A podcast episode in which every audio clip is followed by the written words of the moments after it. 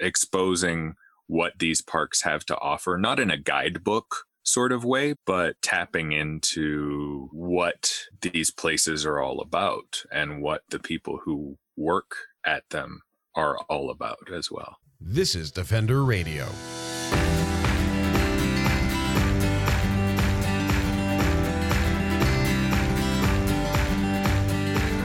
Michael Howie, and this is Defender Radio, the podcast for wildlife advocates and animal lovers, brought to you by the Fur Bearers.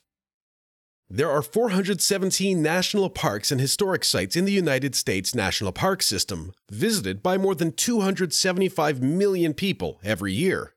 Among those numbers is a power couple doing something pretty awesome.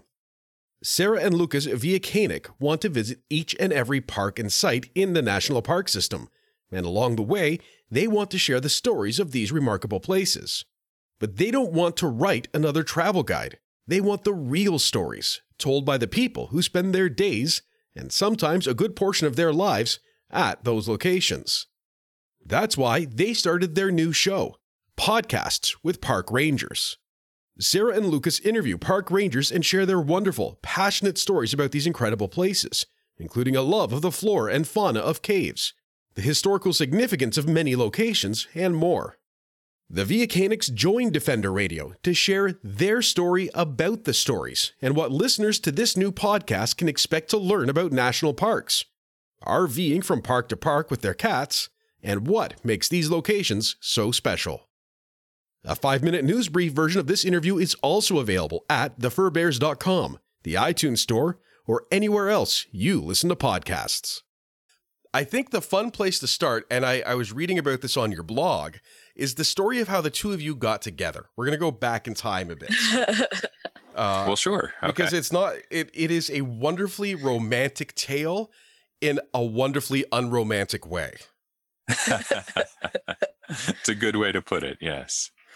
So the two of us met in Denver, in Colorado. So we're now back in our home state, although neither of us were grew up here. We did meet in Denver, and we met through the video game Rock Band. Mm-hmm. Uh, both of us being geeks. Yeah. Um, a friend of mine was doing rock band at bars and restaurants and and big events. Uh, one of these being an anime convention, which uh, my now wife attended and didn't do a whole lot of anime stuff because she was hanging out in the rock band room. And I should probably let you tell a little bit of this this story know. from your perspective. I'm not really into that anymore, but at the time I was. And uh I I just moved to Colorado and I was looking to make friends and uh found these guys and uh thought they were pretty interesting and uh I talked to the owner and he um he inv- he invited me to their like regular rock band night at a bar. Yeah, we had a weekly gig of sorts. So basically, mm-hmm. like of faking, karaoke, faking but, being rock band. Yeah, rock basically stars. karaoke with plastic guitars. awesome and drums. Come on. Yeah. Yes, there's, and, there's and drums. the drums. Yeah, you get a full band. I play drums. Awesome. Yeah. and then romance just sort of grew.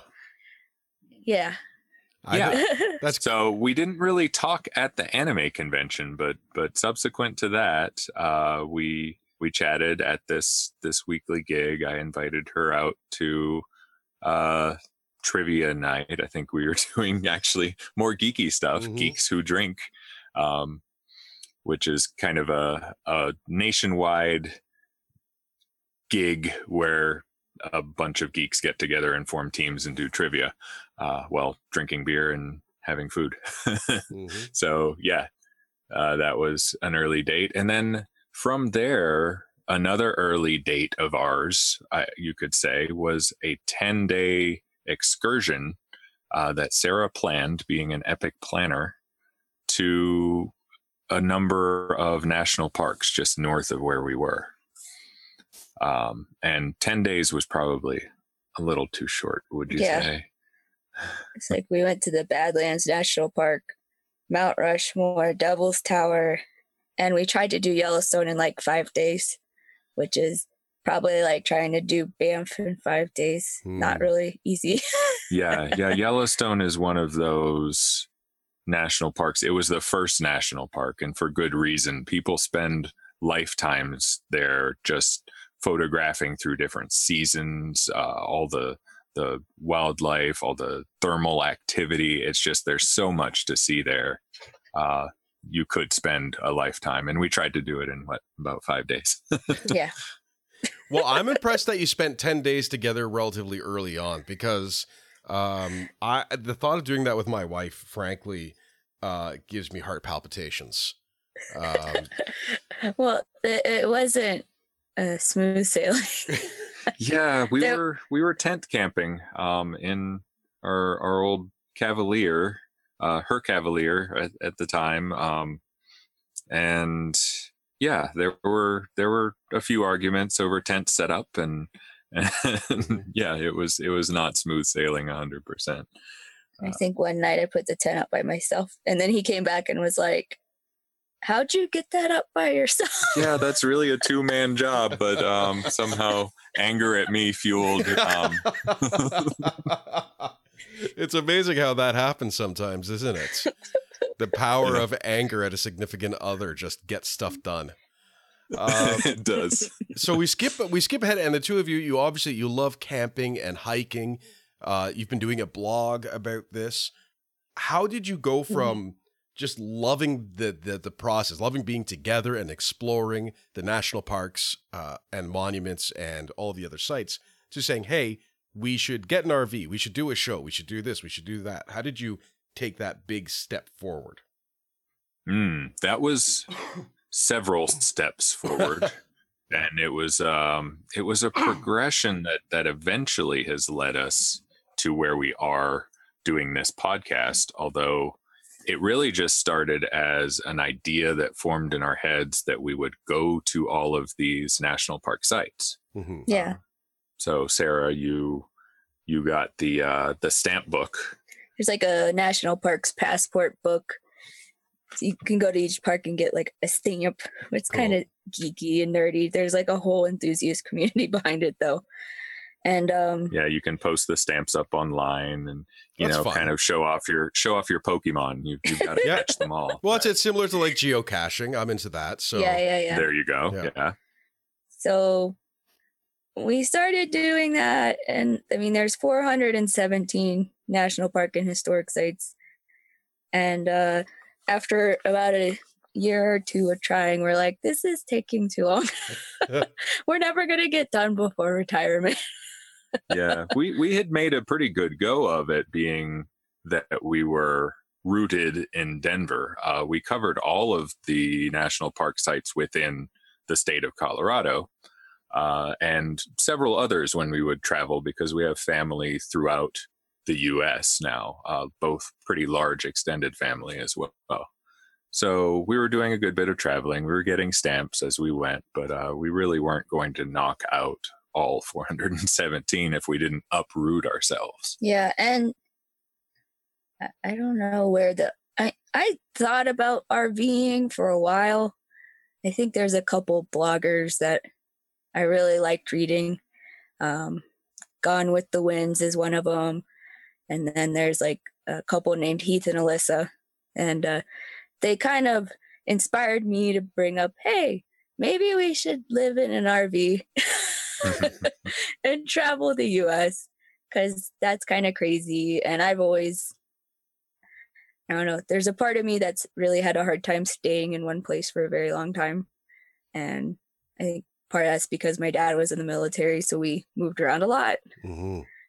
So I was like, well, this kind of satisfies that wanderlust, I guess you can call it. Mhm.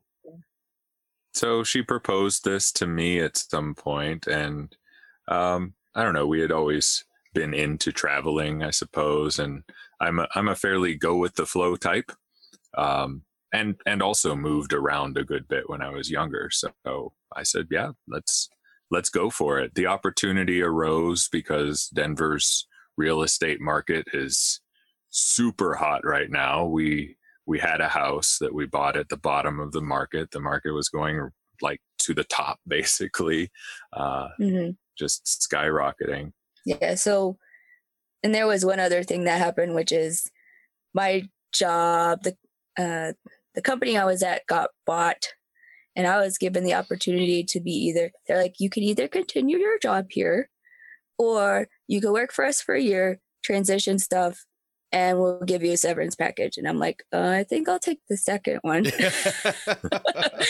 yeah. so it kind of just like all fell into place at the same time and we're like okay we can do this we're going to have a bit of a cash flow so let's try and then so so i guess the podcast part of it though well yeah that that again it, it's several steps to that got us here we we wanted to launch we wanted to explore all the sites we wanted to figure out being entrepreneurs and working on the road Mhm. uh, but the idea for a podcast kind of came up just from a few of the visits that we had to different national parks within Colorado while we were still rooted, even. Um, so this was a good year or so ago from when we're talking to you now. Uh, and we were we were seeing the passion that a lot of these park rangers had, the uh, the engagement that they had with the with the park units that they were working at. And we were like wouldn't it be really cool? Well i brought it up i think one time um, that i had this idea for doing a podcast with park rangers uh, to kind of get those stories out to build some awareness certainly but also just to kind of share what we had found which is which is a great love for the parks for the history for uh, for the the landscapes um, and for the science that's being preserved in these these special public lands. Uh, so yeah, I, I, brought that up a good year or so ago, and uh, now we have finally kind of been the fire has been lit, mm-hmm. so to speak. mm-hmm. So and you've got two episodes out already, um, and they're both fascinating. And it's I I, I was just listening to them and you hear some of the comments. Um, and uh, the one ranger talks about uh, microbes.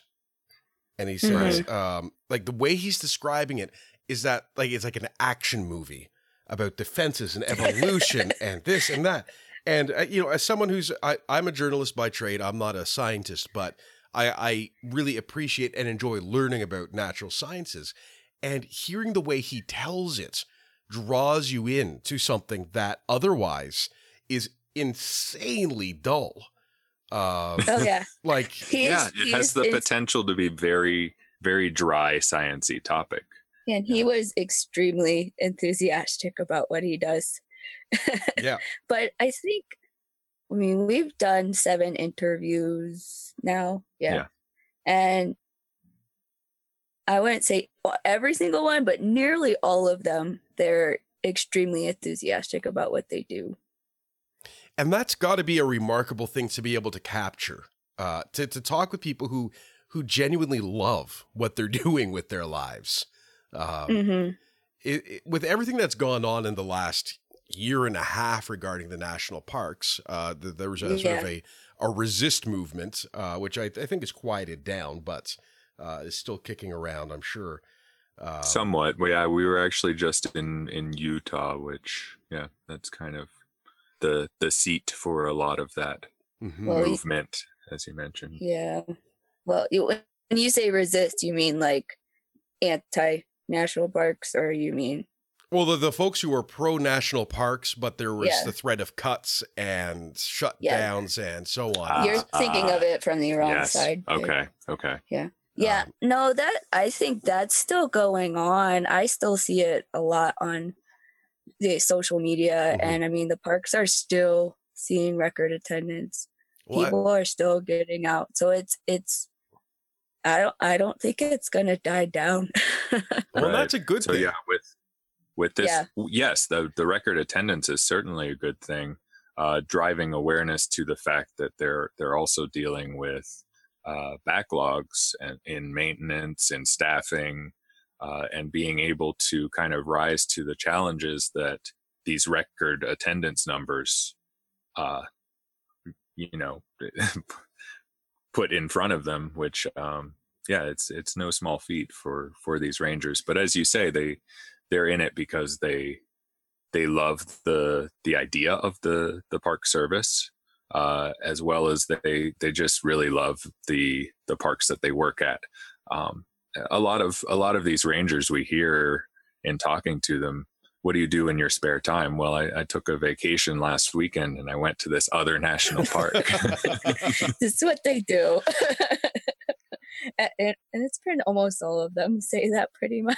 Yeah that's incredible um, well i want to circle back to some of those numbers we were talking about but yeah in, in your interview so far what are some of the things other than the the enjoyments that are really striking you? Are there similarities sort of across the different types of jobs that the rangers are doing across the different parks and geographies, uh, or is it more that you notice differences?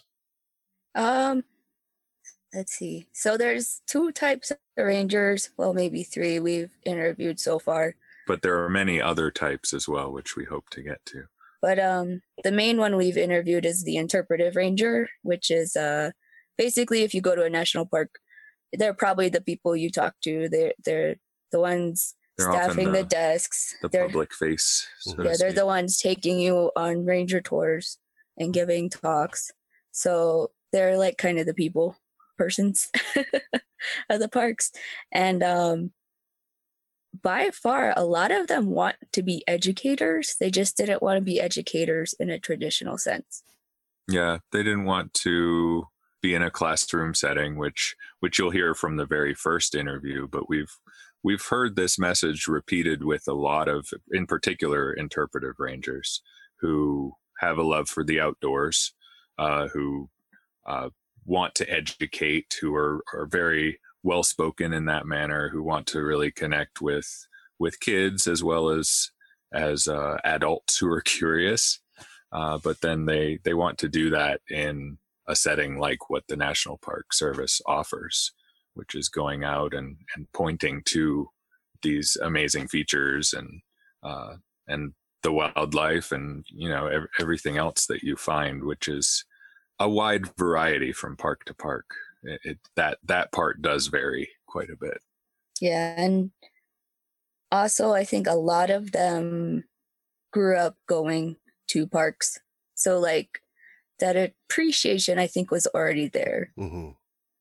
So yeah, yeah, it's interesting that they want to be out there teaching, uh, which I I think makes a lot of sense and i don't think anyone would would debate the value of being outdoors and learning about what you're seeing around you and interacting with it or being a part of it uh, is definitely different than what you can learn in a classroom uh, and that's not to discount either one of those things but it is a very unique situation and what is exciting for me about your show is that you are going to talk with these people in places that I haven't been and hopefully I'll be able to get to someday. But you know, it's it's not practical for me to get to a national park in Colorado or uh, mm-hmm. to spend a week in uh, an RV exploring an area. So it's it's right. exciting that you're going to sort of be able to share that enthusiasm and those lessons in a very very mm-hmm. accessible way. Is that one of your goals with the show? Yeah, I think so.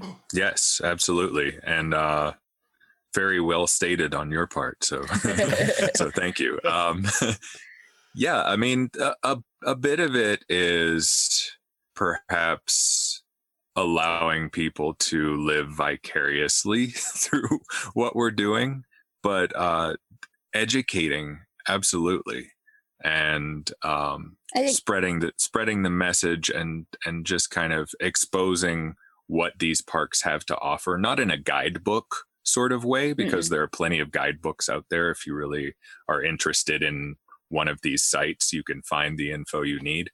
But kind of tapping into uh, what these places are all about and what the people who work at them are all about as well. Yeah. And a topic we tend to hit on is like conservation and and preservation of these places and why is that important? I mean we ask pretty much every episode why have the national parks and, and why preserve that system? And, and we've got the responses are varied i'd say on that. They are. They're they're varied because each person and each each ranger each visitor each person who who visits these public lands connects with them in a very unique sort of way. Yeah. Uh, in a very personal sort of way. I like that. That's I was just thinking, I mean, it sounds like the kind of question you would ask and they would recite the answer to. Uh, no. to, oh, well, in 1916, President Roosevelt decided dot, dot, dot, dot, dot. Uh, you know, that's what you would expect the answer to be, I, I would think, or at least that's what I would expect it to be, uh, particularly from someone who's outward facing. Uh, mm-hmm. So it, it is very neat that they all have that personal, this is why it matters. Uh, mm-hmm. And certainly offers a, a, a personality to the park in a way. Yeah, I think so. Like, I think, was it, I think it was the first episode with Katie where she said, well, how did she say it? You know, we're all going to interpret the parks differently and connect with them in our own way. Yeah. Yeah she said by by setting these places aside and allowing each person to to visit uh, they they kind of build their own connections based on their their interests and based on what they find when they do visit um, so yeah we, we do try to get beyond uh, what we've we've occasionally joked with one another uh, and called ranger mode which mm-hmm. is just um, which is just that that sort of rehearsed uh, i am speaking to a crowd uh, however we've heard from another ranger who's worked interpretation for a rather long career at this point and actually uh, headed up a different division, uh, the PR division at, at, Grand Canyon, and returned back to interpretation. We talked a lot to her uh, with her about the job of interpretation, and she said, it's really about gauging your audience and not going into that rehearsed mode. Um, about really kind of allowing each person to or or, or figuring out what, who your audience is. Um, so I, I, think in that sense, if interpretive rangers are the ones that are kind of our go-to, that's a good thing yeah. because we are able to to um, kind of access that.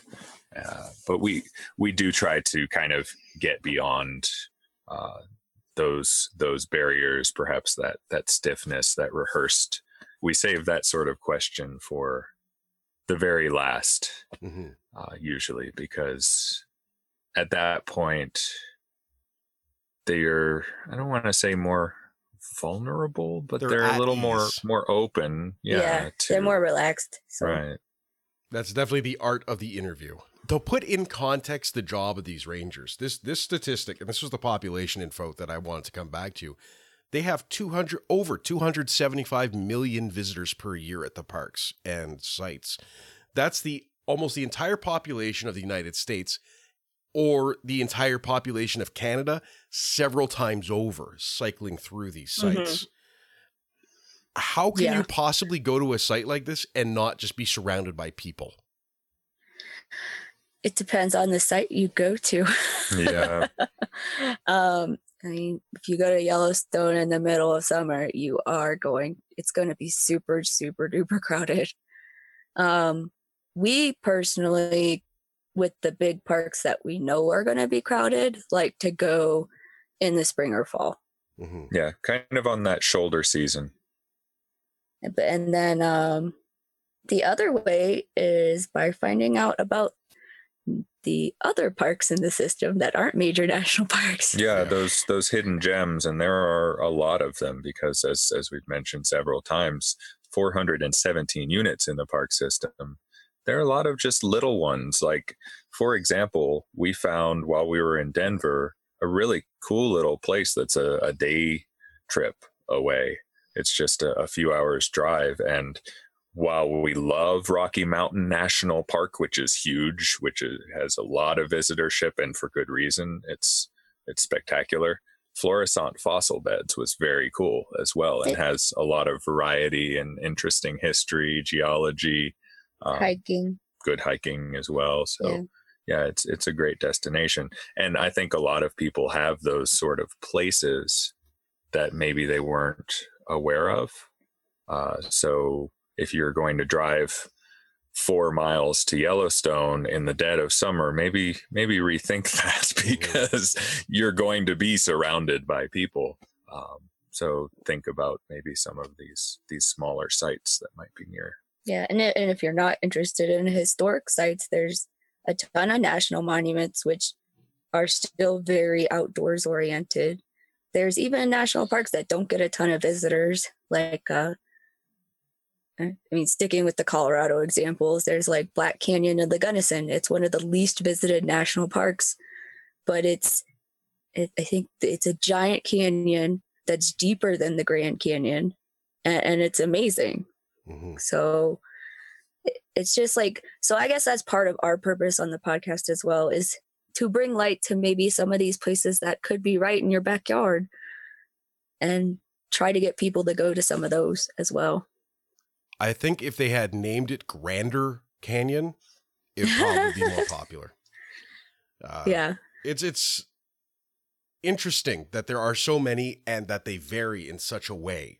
Uh, it, just in that sort of, some of them are popular. And again, you know, you say Yellowstone National Park, everybody mm-hmm. knows what you're talking about uh, in North America, and I would presume in large parts of Europe too. I mean, it's it's iconic. I would say, I would say that it might be international because I mean, yeah. I know there's when when there's a a ton of Asian people who go who fly in just to go to Yellowstone. Mm-hmm. And, and, I mean it's it's it's an international draw. I mean, I know when we were there we met well, we didn't always speak with everybody, but there are definitely people from China, there are definitely people from Australia, Europe. I don't know about South America, but it's a, a yeah, diverse audience. It yeah. Is. It is certainly. And it's getting more diverse. And that's both a good thing and a concerning thing, so long I think as uh, the the Rangers themselves are able to uh, you know be funded properly so they can make sure certain issues don't come up. And I think that's where we can talk about something next is mm-hmm. what people need to know when they are visiting, whether it is the Grand Canyon or Yellowstone or a small monument site. Um, what are some of the things people need to be very, very aware of as they explore these? Hmm. What are a few of the things? Well, again, just like the the units themselves uh, and the wide variety you can find, the things you need to be aware of do certainly vary a lot. Uh, for example, I grew up in in Louisiana, which is south gulf coast humid hot there's life springing up everywhere mm-hmm. it's always green it's you know you're surrounded by bugs and life and it, it's nothing is, is everything springs back very quickly having just explored parts of new mexico and utah the the desert the high desert plains there's life out there there's a lot of it but it's also very fragile so being aware of your footsteps, for example, it uh, it may just look like there's dirt you're working you're walking on, but it's uh, it's this really interesting stuff called cryptobiotic soil, which kind of allows life to flourish out there. Yeah. And it's very sensitive to to being stepped on. So it changed the way that we hiked. It changed our awareness. Uh, that's just one small example, though. Um, there, there are numerous things to be aware of, and there are educational efforts by the parks, but a lot of it comes to self educating and being willing to kind of explore what those differences are. Yeah. And I think part of it is like people go to parks and sometimes they don't stop by the visitor center or they don't read the material that's handed to them when they go into the park. And a lot of times that material or just going in and talking with rangers, they will learn about how to be or as one ranger put it, how to be appropriate in, in that particular park. Mm-hmm. So I think part of it does rely on self education. Mm-hmm. And I mean, with funding not being the greatest right now for the national parks, it, it there can't always be a ranger monitoring everybody. So it's like we're gonna have we're gonna have to like rely on people to self educate or maybe to I mean, I guess part of our purpose is to try to educate people as well.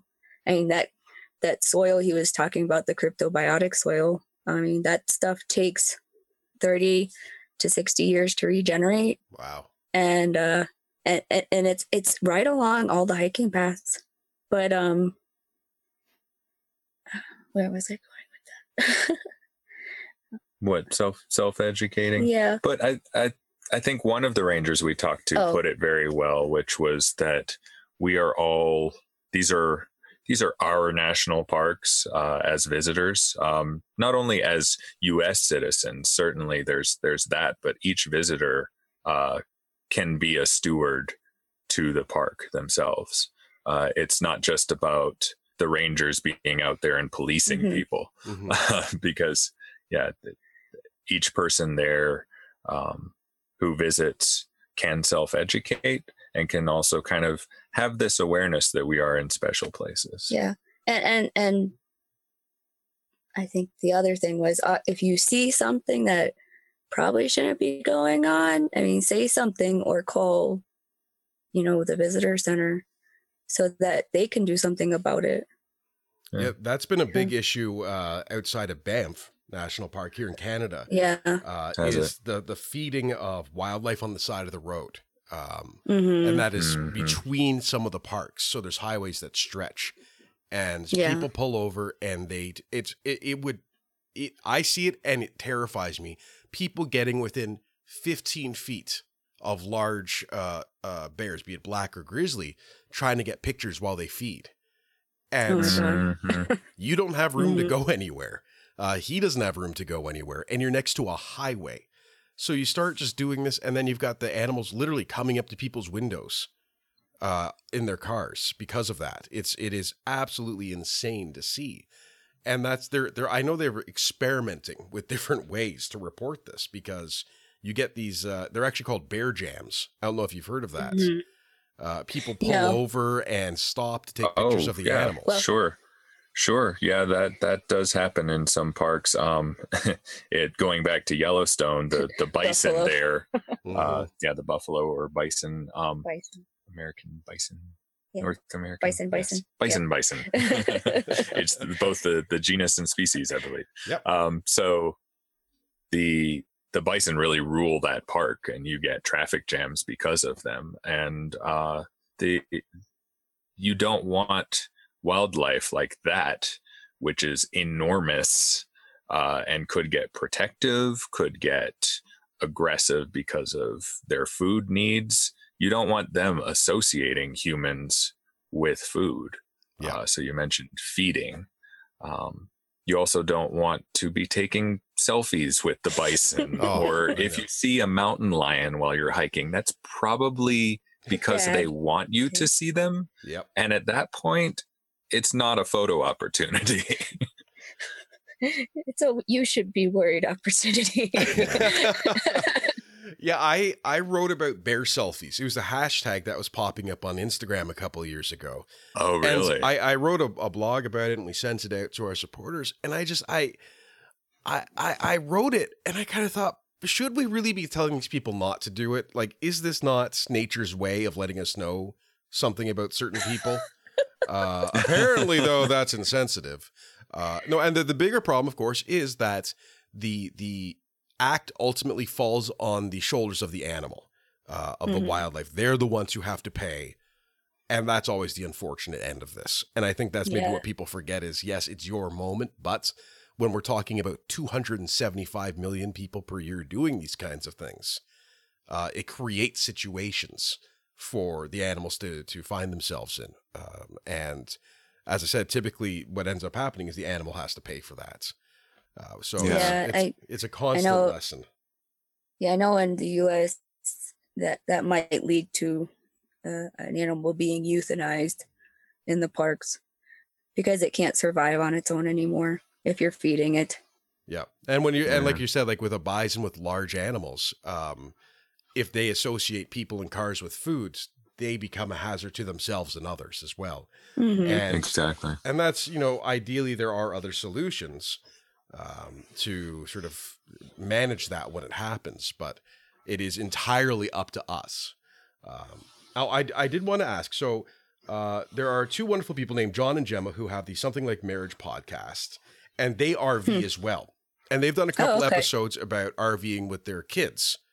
Uh, they've- I think they've got four kids, and uh, that again gives me heart palpitations. But you RV with your cats, and I have I have multiple dogs, and I'm trying to convince my wife that we don't need a pension, we do need an RV.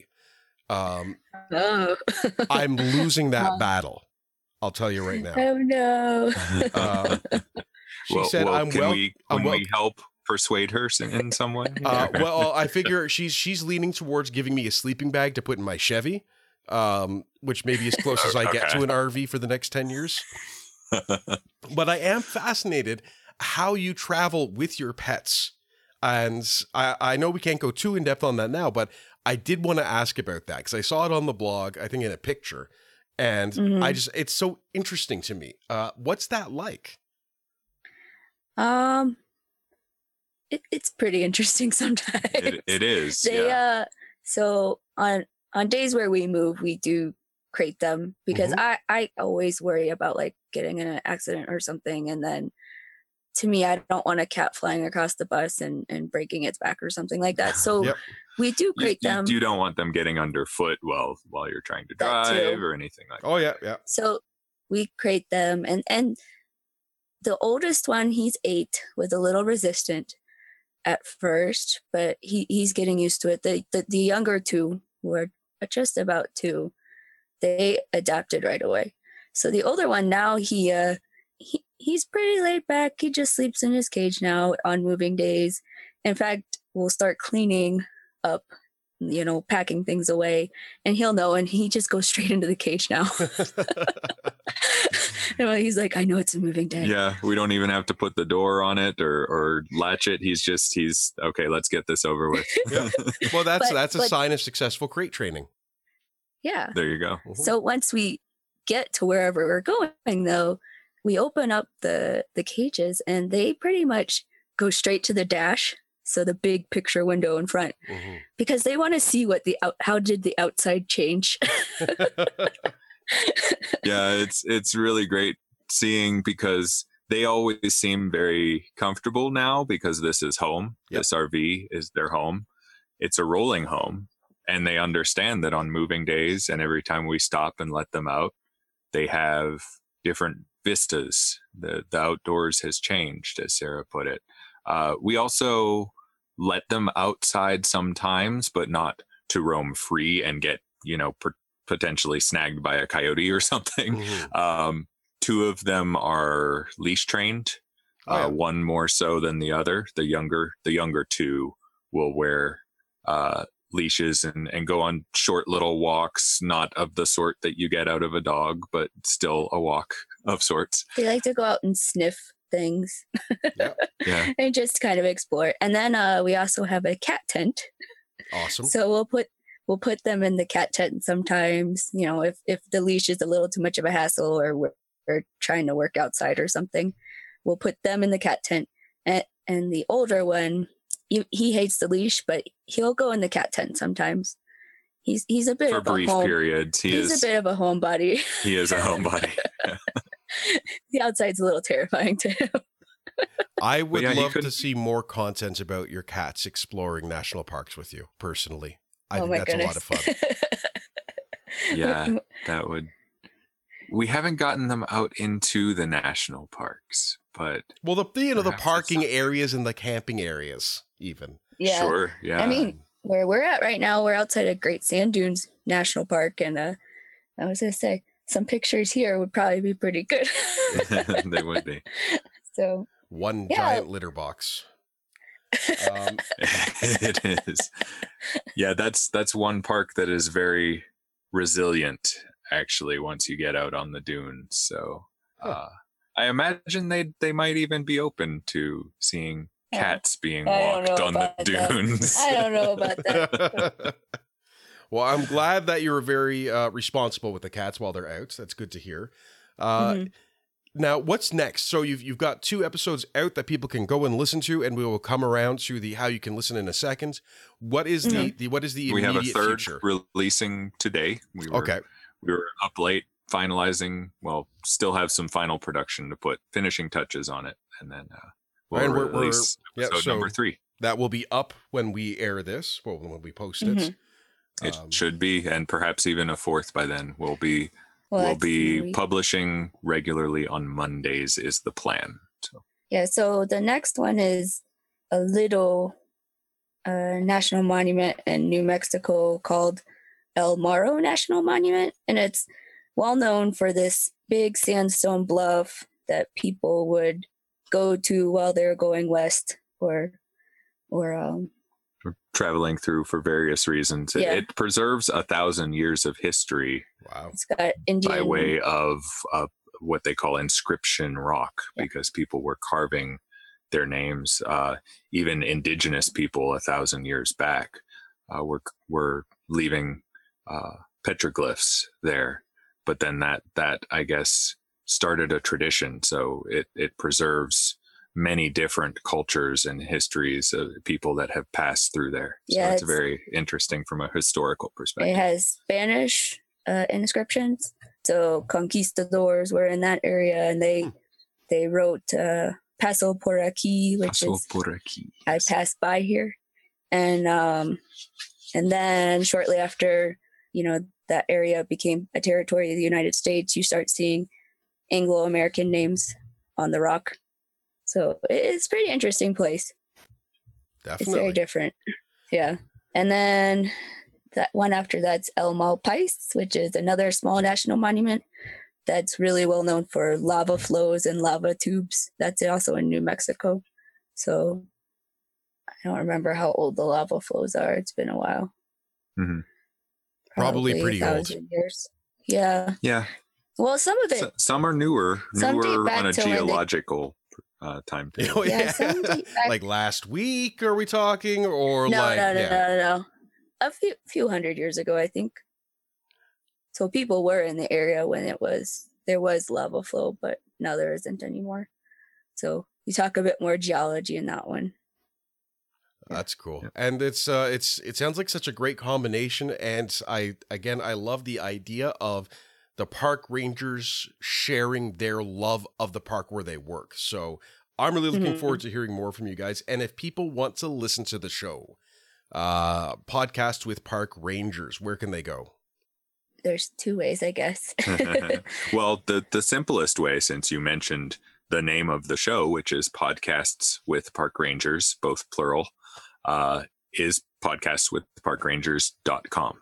Now that will redirect to our blog site, uh, on which we have a sort of landing page for the podcast, as well as individual pages for each one as they get published. Uh, but the the website on which we do a lot of blogging and kind of inspiring people to camp, hike, and explore in general, uh, whether it be national parks or whatever, that that website is uh, virtualcamper.com, and that's camper with a K due to our last name being a hyphenated V and K. So ah, I didn't catch that. Clever. That's the shtick. Probably like, why is it spelled weird?